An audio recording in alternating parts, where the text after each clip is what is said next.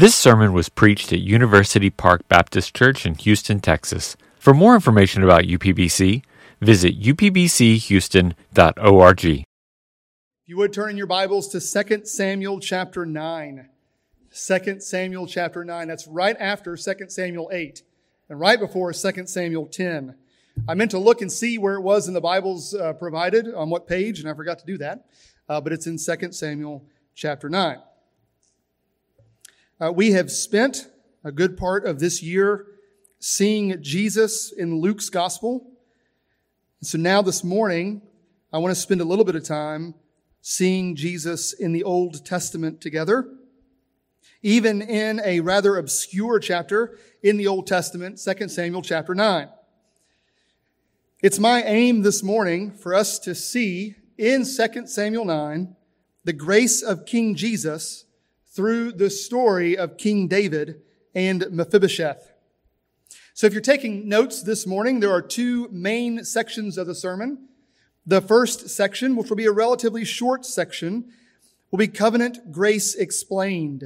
Covenant Grace Explained. God's relationship with His people throughout the entire Bible is a gracious, covenantal relationship. And Lord willing, we will see this morning in Second Samuel nine glimpses of covenant grace. The second and main section of our sermon this morning is Covenant Grace Examined. So first, Covenant Grace Explained. Second, Covenant Grace Examined. We'll spend the vast majority of our time this morning looking at Second Samuel nine as we examine King David's relationship to Mephibosheth. I will have to say Mephibosheth a lot in this sermon, so pray for me that I don't mess up more than about ten times. We will see in King David's relationship to Mephibosheth a microcosm of King Jesus' relationship to his church, a relationship built upon covenant grace. And so those are the two main sections of the sermon. The shorter section, Covenant Grace Explained. The longer section, Covenant Grace Examined. Before we jump into the sermon this morning, let's stop and pray. Let's pray that God would be with us as we consider His Word.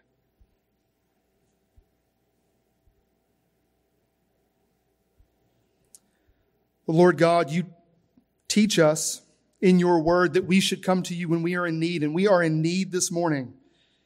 We're in need for You to show us that Your covenant grace precedes and accompanies and follows after our salvation. That Your covenant grace sustains the redeemed soul. And that not one link of its chain can ever be broken. That great is Your faithfulness, O God, as You hold us fast through covenant grace for Jesus' sake, we pray. Amen. Well, I, I wonder what you think when you hear the word covenant. Uh, perhaps for some of you, you think it's an old word for a contract, and you wouldn't be wrong. Uh, in the law, there are covenants, covenants not to compete, covenants that apply to land. Maybe you think of covenant as a promise. And so you might think of the marriage covenant. The promise between one man and one woman to have and to hold, to uh, for richer or poorer, for better or worse, in sickness and in health, to love, to cherish, till death they do part.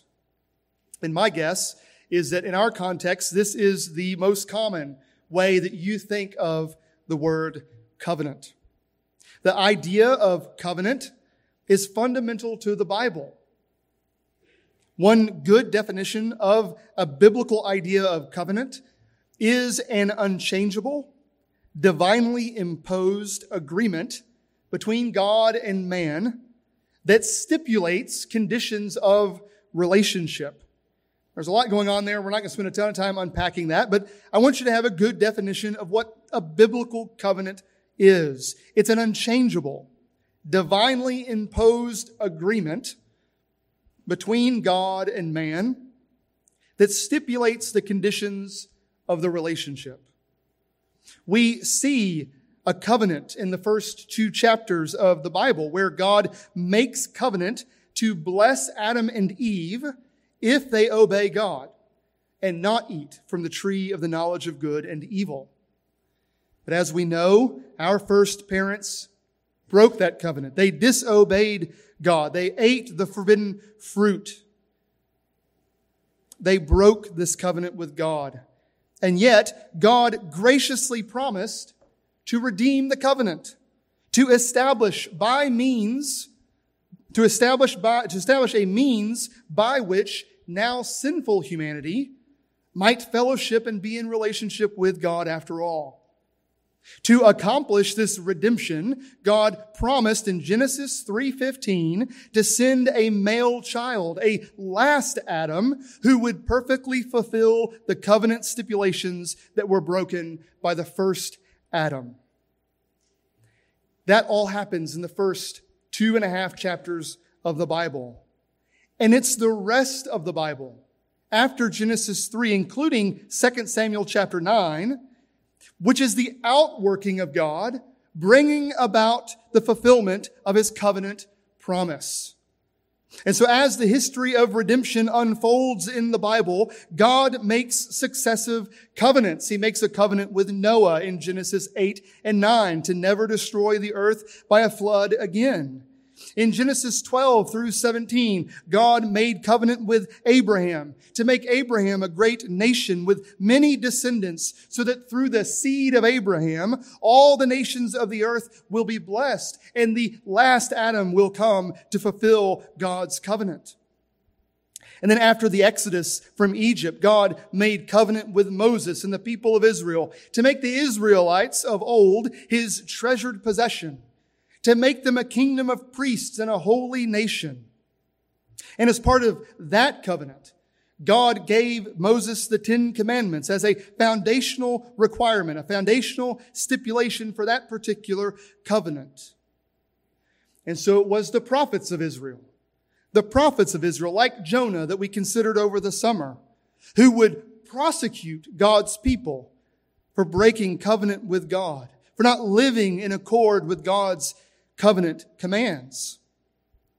But even as the prophets would prosecute God's people under the Mosaic covenant, the prophet Isaiah, Isaiah appealed to the Davidic covenant of Second Samuel chapter seven. He appealed to it as a means of hope for the people of Israel, and really hope for the whole world. In Isaiah six, we read of the holy seed who would remain faithful to God's covenant. It was the holy seed that was promised in Genesis three. It was the holy seed that was promised to Abraham and his descendants. It was this holy seed that was promised even to a shepherd boy from Bethlehem.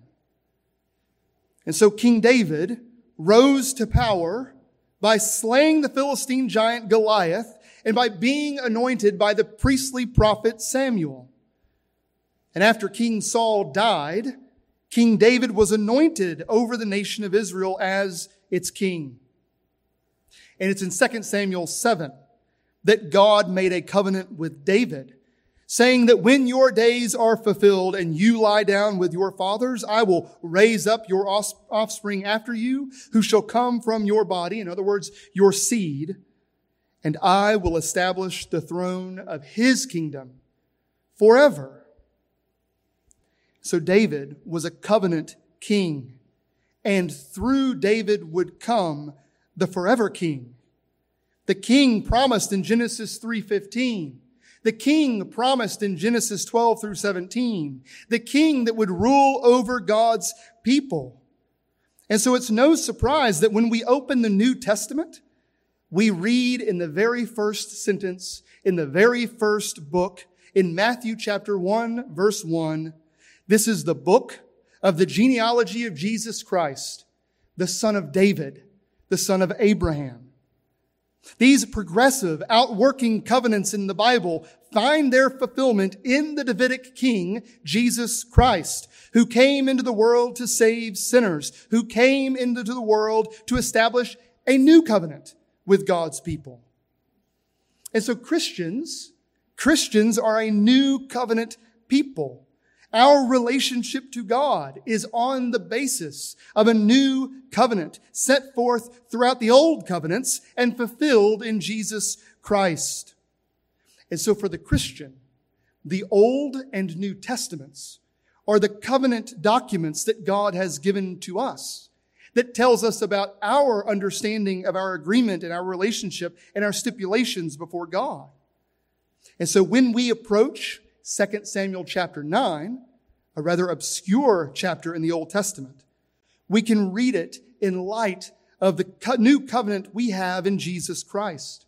We can read it in light of the fulfillment of Jesus Christ. And in chapter nine of Second Samuel, we can read the very covenant grace of our King, King Jesus, the Son of David. And so turn with me now to Second Samuel chapter nine. Second Samuel chapter nine. And let's read verses one through eight.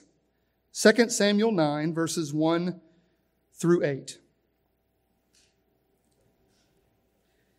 David said, "Is there still anyone left of the house of Saul, that I may show him kindness for Jonathan's sake? Now there was a servant of the house of Saul whose name was Ziba, and they called him to David. And the king said to him, 'Are you Ziba?' And he said, 'I am your servant.' And the king said, 'Is there not still someone of the house of Saul, that I may show the kindness of God to him?' Ziba said to the king, 'There is still a son of Jonathan. He is crippled in his feet.' The king said to him, 'Where is he?' And Ziba said to the king, 'He is in the house of Machir, the son of Ammiel at Lodabar.' Then King David sent and brought him from the house of Machir, the son of Ammiel at Lodabar. And Mephibosheth, the son of Jonathan, son of Saul, came to David and fell on his face and paid homage. David said, 'Mephibosheth.' And he answered, 'Behold, I am your servant.' David said to him, 'Do not fear, for I will show you kindness for the sake of your father Jonathan. And I will restore to you all the land of Saul your father, and you shall eat at my table always.' And he paid homage and said, 'What is your servant that you should show regard for a dead dog such as I?'" Well, we have jumped into the narrative of Second Samuel. This book of Second Samuel is a book that recounts King David's meteoric rise to the throne in Israel. And the author of Second Samuel tells us of the Davidic covenant between God and David in Second Samuel seven, and recounts King David's military victories in Second Samuel eight. And here in Second Samuel nine, we have a peculiar chapter where the mighty King David stops from his empire conquests and he exhibits covenant grace to Mephibosheth. There are a number of observations that we can make this morning about covenant grace from the story of King David and Mephibosheth that teach us about the covenant grace between King Jesus and his people. We're going to look at a few of them. There are many others that we can uh, think about as we read through this text. And I would encourage you over lunch or this afternoon to spend time looking at Second Samuel nine and seeing how you see Jesus Christ in this obscure passage. But first, we're going to take a look at Second Samuel nine, and we will see that the king remembers. The king remembers his covenant grace. In verse one, King David asked the question, "Is there anyone left of the house of Saul, that I may show him kindness for Jonathan's sake?" In the midst of defeating Israel's enemies, in the midst of establishing his rule as a king, David stops, and he stops to remember a covenant that he made with King's, King Saul's son, Jonathan. This covenant promise is recorded for us in First Samuel chapter twenty. And there in First Samuel twenty, Jonathan is speaking to David when we read in verse fourteen, "If I am still alive, show me the steadfast love of the Lord, that I may, I may not die. Do not cut off your steadfast love from my house forever, when the Lord cuts off every one of the enemies of David from the face of the earth." And Jonathan made a covenant with the house of David saying, "May the Lord take vengeance on David's enemies."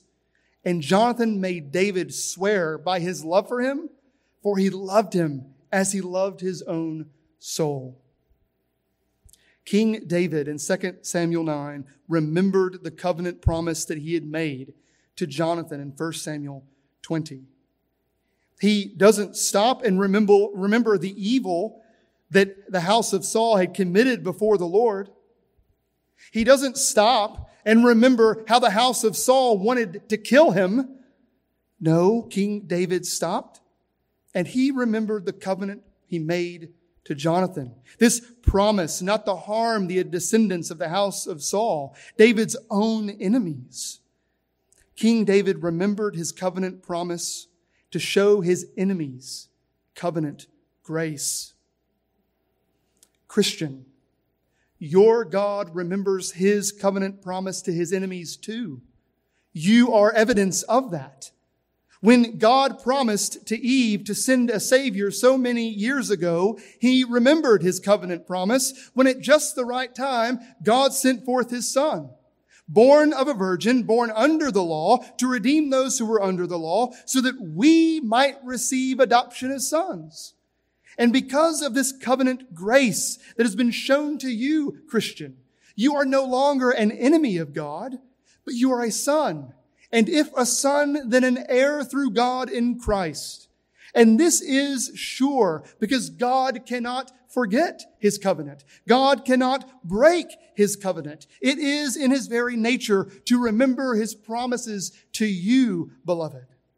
So praise God for the covenant grace that surely remembers his covenant promises to you, loved one. Our second observation from Second Samuel nine is that covenant grace shows forth in loving kindness. Covenant grace shows forth in loving kindness. David not only remembered the covenant he made with Jonathan, but he remembered the covenant in order to show the kindness of God to Mephibosheth. Verse three, the king said, "Is there still not someone of the house of Saul that I may show the kindness of God to him?" This is not a sentimental kindness, a niceness. It is not a Hallmark greeting card kind of kindness. No, this is the kindness of God. This is the chesed, the steadfast, faithful, loving kindness of God Almighty. It is a covenant kindness by which God has determined that he will act in faithfulness and in loving kindness towards his people. Praise God, brothers and sisters, that God not only remembers his covenant, but that when he remembers his covenant, he acts in loving kindness towards us. How awful would it be? How awful would it be for a father to remember his duty of discipline for his children, but to forget his loving kindness for them? Or how awful would it be for a husband A husband who remembers his vows to his wife, who remembers their marriage covenant so that he might remain married to her, but that he despises her, that he does not love her. No, God is not like that father, and God is not like that husband.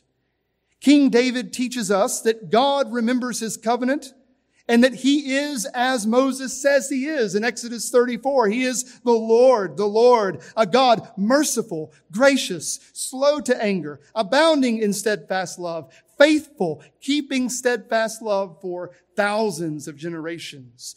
Christian, how kind has God been to you? How kind has God been to you? God has loved you when you were unlovable. God gave all for you when you had nothing to give in return. And so, brothers and sisters, this should motivate us to show kindness to others. Speak a kind word to an undeserving person. How, how deeply I need to, to take this to heart.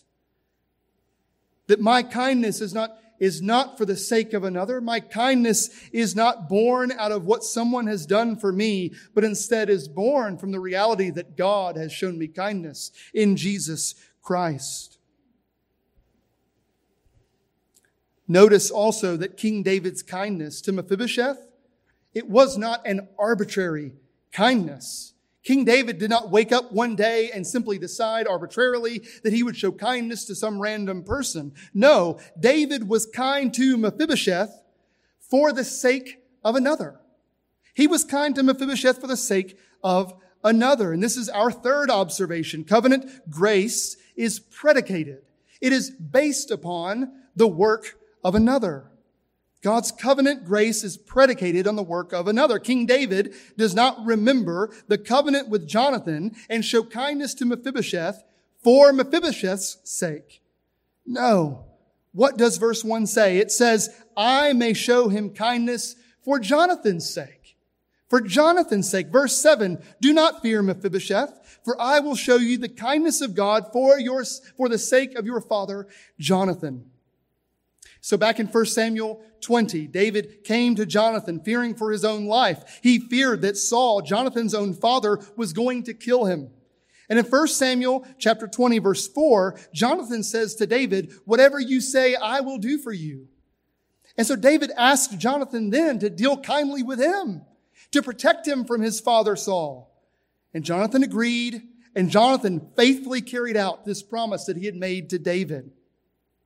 It's this kind of faithfulness that leads to David's faithfulness in Second Samuel nine.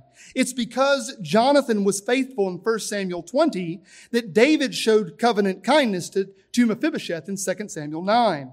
There was nothing Mephibosheth had done to merit such kindness from this king. It is, it was solely the work of Jonathan that secured the benefit for Mephibosheth. And so, brothers and sisters, I wonder if this sounds familiar to you. We have in Second Samuel nine a very picture of the gospel.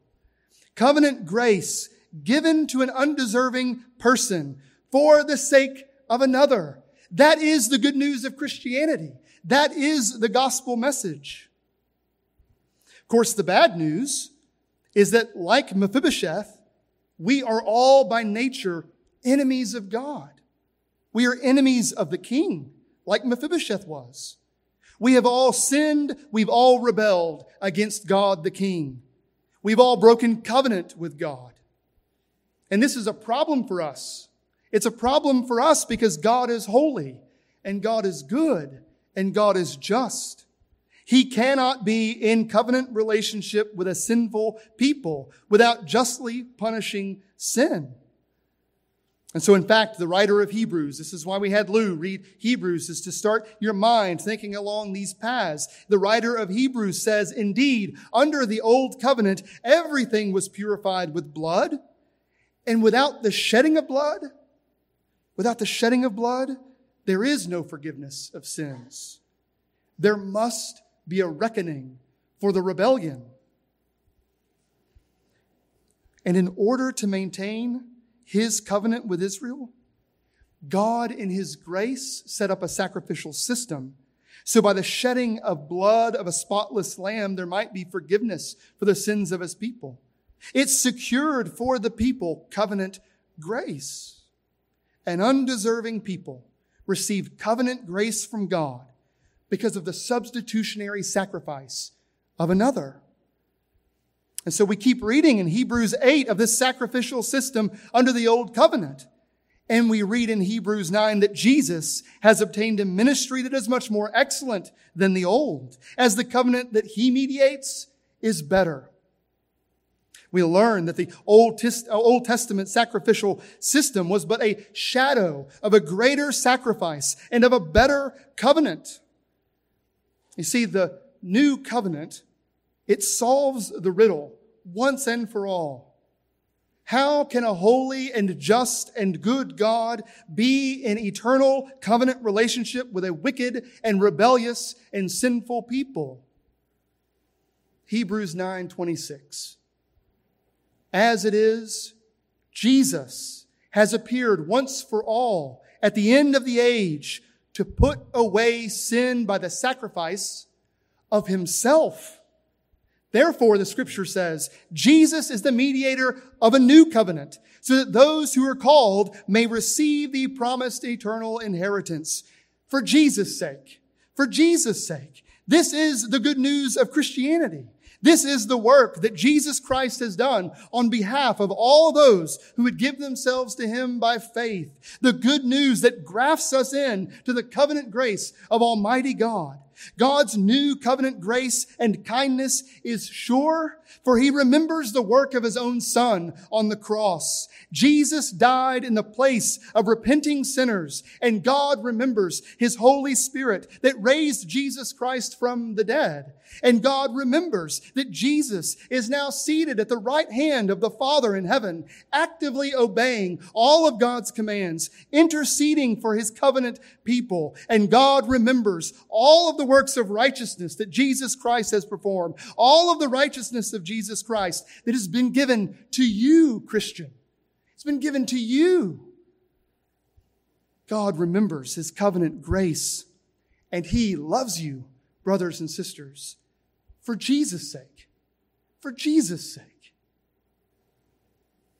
And so, my unbelieving friend, if you're here this morning and you're not a Christian, you need to know that everyone is either in covenant fellowship with God for Jesus' sake, or you are a covenant enemy of God in your own sin. I wonder if you notice in our text that King David, he did not call for the descendants of the Philistines or the Canaanites. And do you know why? Because David had defeated his enemies. King David had defeated them. And so instead, he calls for Mephibosheth, a once and former enemy who had found grace in the eyes of the king, not because of anything Mephibosheth had done in himself, but because of what Jonathan had done. For the sake of Jonathan, King David brought Mephibosheth to him. And so, friend, this is what it's like between you and God. We are all by nature Philistines and Canaanites, enemies of God, rebels against God's good authority and His loving kindness over our lives. And because God is just, He must and He will defeat His enemies. But the good news, the good news is that we can all be like Mephibosheth. God has made a way for us to be welcomed into covenant fellowship with Him through the work of another, namely through Jesus Christ the Lord, through His perfect obedience, through His sinless life, through His death on the cross, through His resurrection from the dead, all for Jesus' sake. God will forgive your sins. For Jesus' sake, God will make a covenant with you to bring you into fellowship with Him. And so, friend, be like Mephibosheth this morning. Hear the voice of the King calling after you and respond by turning away from your sin, trusting yourself into Jesus Christ. For Jesus Christ's sake, come to God in faith. We learn from Second Samuel nine that the covenant grace of God is based on His remembrance. This covenant grace shows forth in loving kindness. This covenant grace is predicated. It's based upon the work of another. And we also learn that this covenant grace is active. It's active. Covenant grace compels action from King David. Verse two, David sends for Ziba, the servant. He sends for, he takes action. He asks, is there anyone of the house of Saul left that I might show out my covenant promise to Jonathan? And Ziba says, yes, as a matter of fact, there is Mephibosheth. He is the son of Jonathan. He lives in Lodabar in the house of Machir. And so in verse five, in verse five, this covenant grace compels David to act, to send for Mephibosheth. And here I think it's important for us just to take note that, that covenant grace is not passive. It's not passive. It's not this universal milieu that people walk around in. No, after remembering the covenant that he made with Jonathan, David didn't wait around for Mephibosheth to come to him. He didn't sit idly by wondering if anyone of the house of Saul might stop in for a little bit of a meal. No, no, the covenant compelled action from David for Jonathan's sake. And isn't that true of our God? When Adam and Eve were naked and ashamed in the garden, God initiated reconciliation. When the whole earth was covered with evil, even then, Noah found grace in the eyes of the Lord. While Abram tended to his herd and cared for Sarai, God intervened. God called and gave them new names and set them out. When the people of Israel were enslaved in Egypt, God raised up Moses to lead his people to freedom. And when the people of Israel were in need of leadership, God raised up judge after judge to guide Israel. And then God raised up kings to rule over Israel. Throughout the entire Old Testament, God is the primary actor acting out of his covenant grace to give his people prophets and priests and king for the good of the, his people.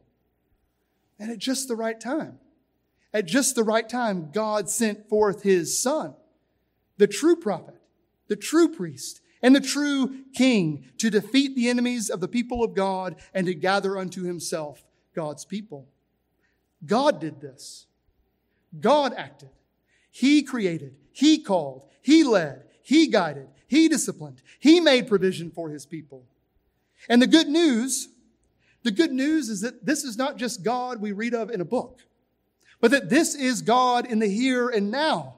The good news is that God is still actively about the work of his people. Even now, God sends forth his gospel message so that by the, by the Spirit of Christ, you may have repentance and faith in Jesus. God remembers the new covenant, and he desires to show kindness to you for Jesus' sake. And so God is not sitting idly by, waiting for you to invite him into your heart. No, like King David, God has made provision for you and for anyone who turns from their sins and comes to Jesus, and God has sent for you. Just like King David sent for Mephibosheth, God is sending for you even now. He is sending for you even now. In the words of the Francis Thompson poem, God truly is the hound of heaven, seeking out repentance and faith for the good of his people and for the sake of Jesus Christ. And so, Christian, Christian, loved one in Christ, who God has sent for and you have come already, let me remind you that you are God's means of activity in this new covenant age. That by the power of the Holy Spirit of God within you, these spiritual gifts that God has given you, that you might be the means by which God brings many into his kingdom. That you might be the means by which God builds up his church. And so we, with the Holy Spirit of God in us, we don't sit idly by, but we go. We go. We make disciples of all nations. We baptize in the name of God. We teach them to obey all that God has commanded, because our covenant God is actively building his church through his Spirit and through his people. And the even better and more exciting news than that is that God isn't only active in his covenant, but God is also effective, effective in his covenant. It is one thing that King David sent for Mephibosheth, and it is another thing entirely that Mephibosheth actually came. That Mephibosheth actually came. Verses five and six, we read, King David sent and brought him from the house of Machir, the son of Ammiel at Lodabar.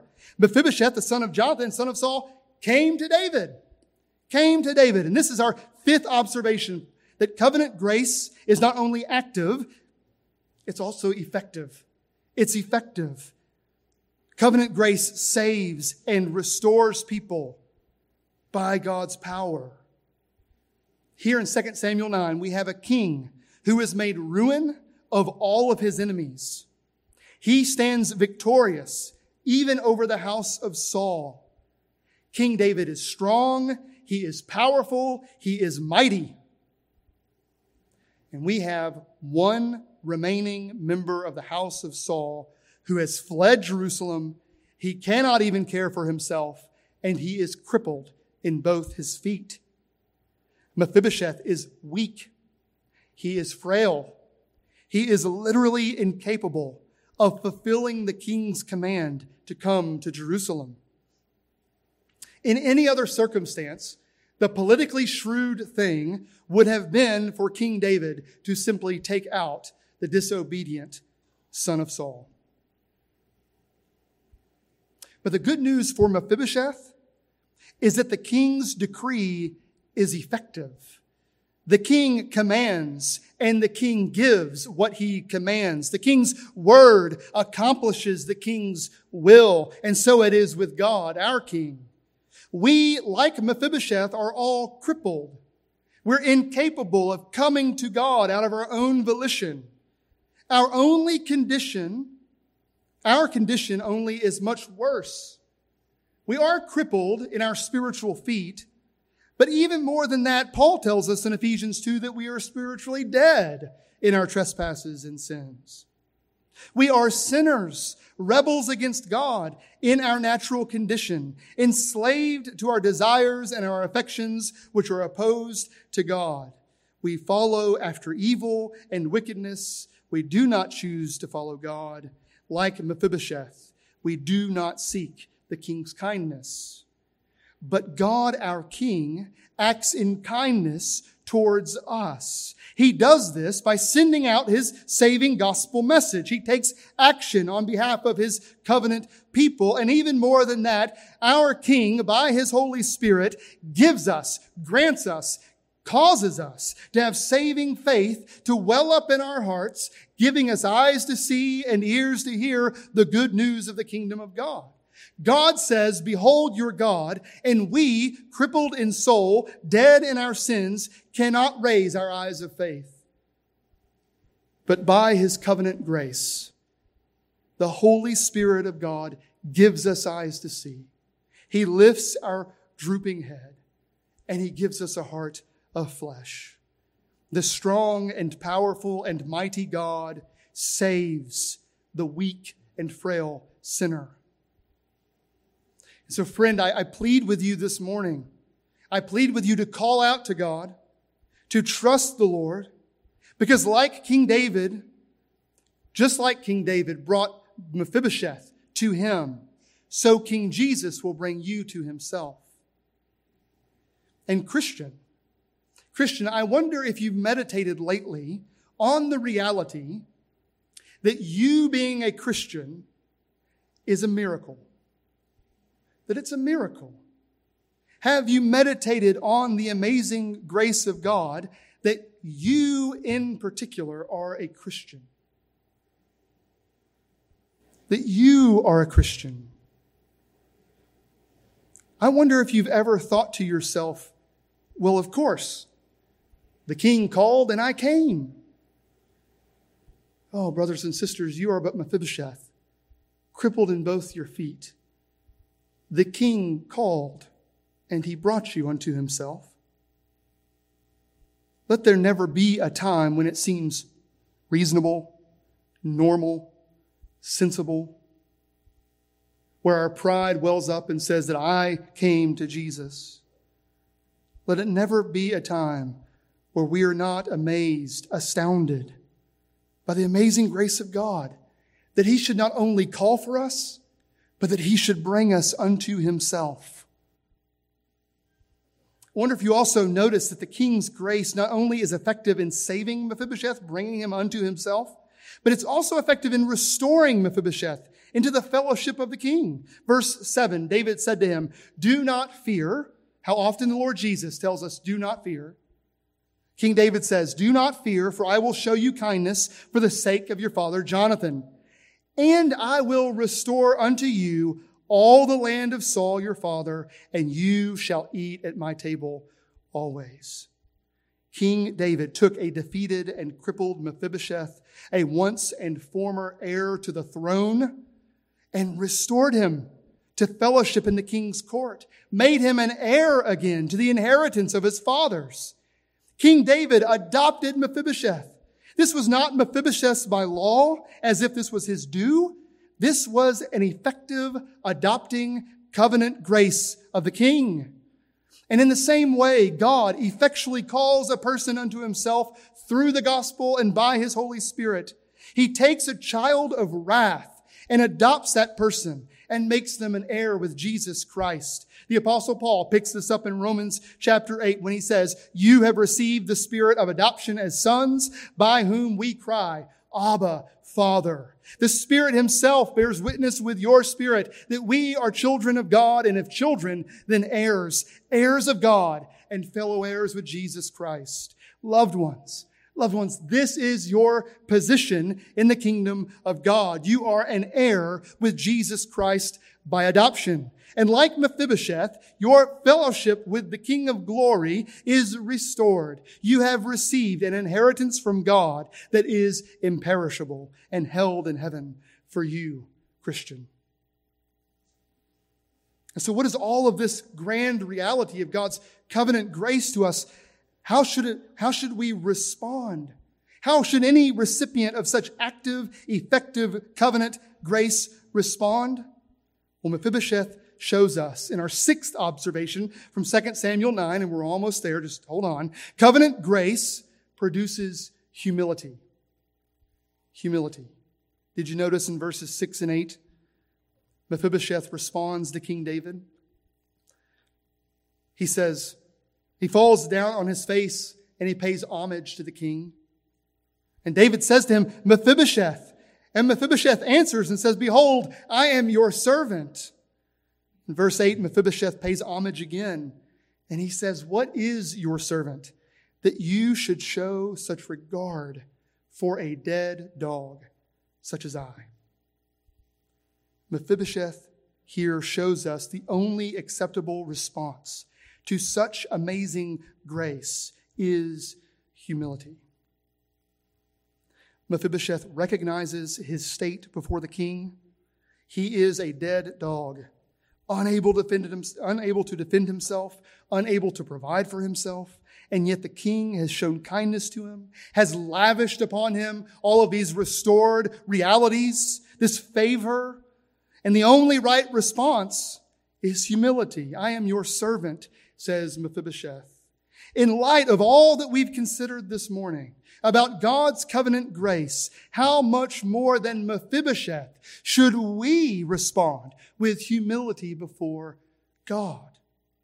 King David is a man after God's own heart. King David was the covenant king of Israel. But even King David was but a shadow of the kindness and goodness of God our King. King David was highly exalted in his day. But I wonder if you've ever read Psalm eight. Listen to King David himself when he says, "When I look at your heavens, O God, the work of your fingers, the moon and the stars which you have set in place, what is man that you are mindful of him, and the Son of Man that you care for him? What is man that God Almighty would be mindful of him? You are but dust, O man, and to the dust you will return." And so, brothers and sisters in Christ, we need to be reminded that pride is not a fruit of the Spirit. Pride is not a result of God's grace in our lives. The old Puritan Thomas Watson wrote, "Christians are never more lovely in God's eyes than when they are lowly in their own eyes." So as we consider who God is and what God has done and why God has done it, we need to pray that we are humbled under the word of God, that we are like Mephibosheth, completely dependent on the covenant grace of King Jesus. And that leads us to our, our seventh and final observation from Second Samuel nine. Covenant grace is future grace. Covenant grace is future grace. King David remembered his covenant. He actively, effectively showed kindness to Mephibosheth for Jonathan's sake. And in verses nine through thirteen, which we're not going to read in, in their entirety, verses nine through thirteen, King David restores everything to Mephibosheth, gives him a servant. And Mephibosheth lived in Jerusalem, for he always ate at the king's table, verse thirteen says. Now he was lame in both his feet. So King David tells the servant Ziba that he and his sons shall serve Mephibosheth and his son Micah for the rest of their lives. Not just on that day, but for every day that is to come. And twice these verses, in verses nine through thirteen, they note that Mephibosheth shall always eat at the king's table. There will never be a time, as long as David is king, as long as Mephibosheth is alive, that Mephibosheth and Micah will be cast out from the king's table. There will never be a time, as long as David is king, as long as Mephibosheth is alive, crippled in both his feet though he is, that he will be without servants. King David's covenant grace secured Mephibosheth's future. So we see in verses nine through thirteen that covenant grace is future grace.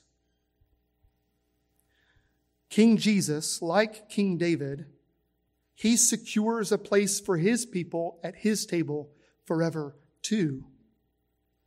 The Lord's Supper that we celebrated last week is a reminder of the new covenant grace of God through Jesus Christ for his people. Every time we gather at the Lord's table to take the Lord's Supper, we proclaim the Lord's death in the past, and we proclaim our sure and certain hope that our covenant-keeping King Jesus will hold us fast. That he will hold us fast, just not for today, but for every day until that future day that we read of in Revelation nineteen. Then I heard what seemed to be the voice of a great multitude, like the roar of many waters, like the sound of mighty peals of thunder, crying out, "Hallelujah! For the Lord our God, the Almighty, reigns. Let us rejoice and exult and give him the glory. For the marriage of the Lamb has come, and his bride has made herself ready." On that future and great day, loved ones, we will dine with our covenant king forever, just like Mephibosheth. But even more than that, in verse thirteen of Second Samuel, the writer closes out the chapter with a note that Mephibosheth is still crippled in both his feet. King David may have secured Mephibosheth a place at the king's table, but he was not able to fully and finally save him from the effects of his sinful rebellion. Mephibosheth remained crippled in both his feet. But King Jesus, King Jesus, beloved, not only will we dine with him in glory, not only will we dine with him in glory, with all of our brothers and sisters throughout all the nations and throughout all generations. But there will be a day for us, loved ones, recorded in Revelation twenty-one, when the covenant grace of King Jesus will be finally and fully realized when we see a new heaven and a new earth. For the first heaven and the first earth will have passed away, and the sea will have been no more, and we will see that holy city, the New Jerusalem, coming down out of heaven from God, prepared as a bride adorned for her husband. And we will hear the loud voice coming from the throne, saying, "Behold, the dwelling place of God is with man, and God will dwell with us, and we will be his people, and God himself will be with us as our God." And the covenant grace of King Jesus, it secures even now a future for us, for uh, for his people, a future where we will not only dine with him forever, but we will be with him forever in the New Jerusalem. And in that place, loved ones, God will wipe away every tear from our eyes. Death Death will be no more. Neither shall there be mourning, nor crying, nor pain, nor crippled feet, nor cancer, nor any disease or difficulty anymore, for the former things will have passed away. And so he who is seated on David's throne, he says, "Behold, I am making all things new." And so the bride of Christ says, "Amen." Praise God for the covenant grace of King Jesus. Let's pray.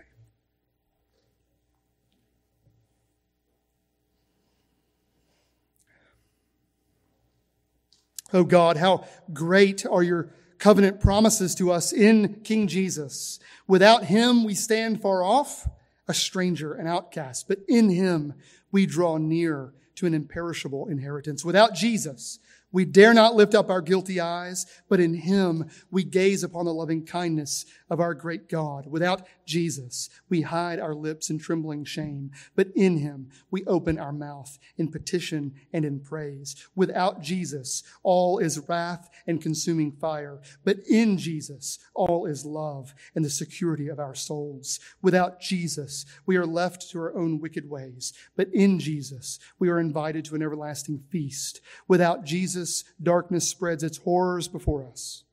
But in him, O God, an eternity of glory is our sure and certain hope. And so we praise you, our great God, for covenant grace in King Jesus.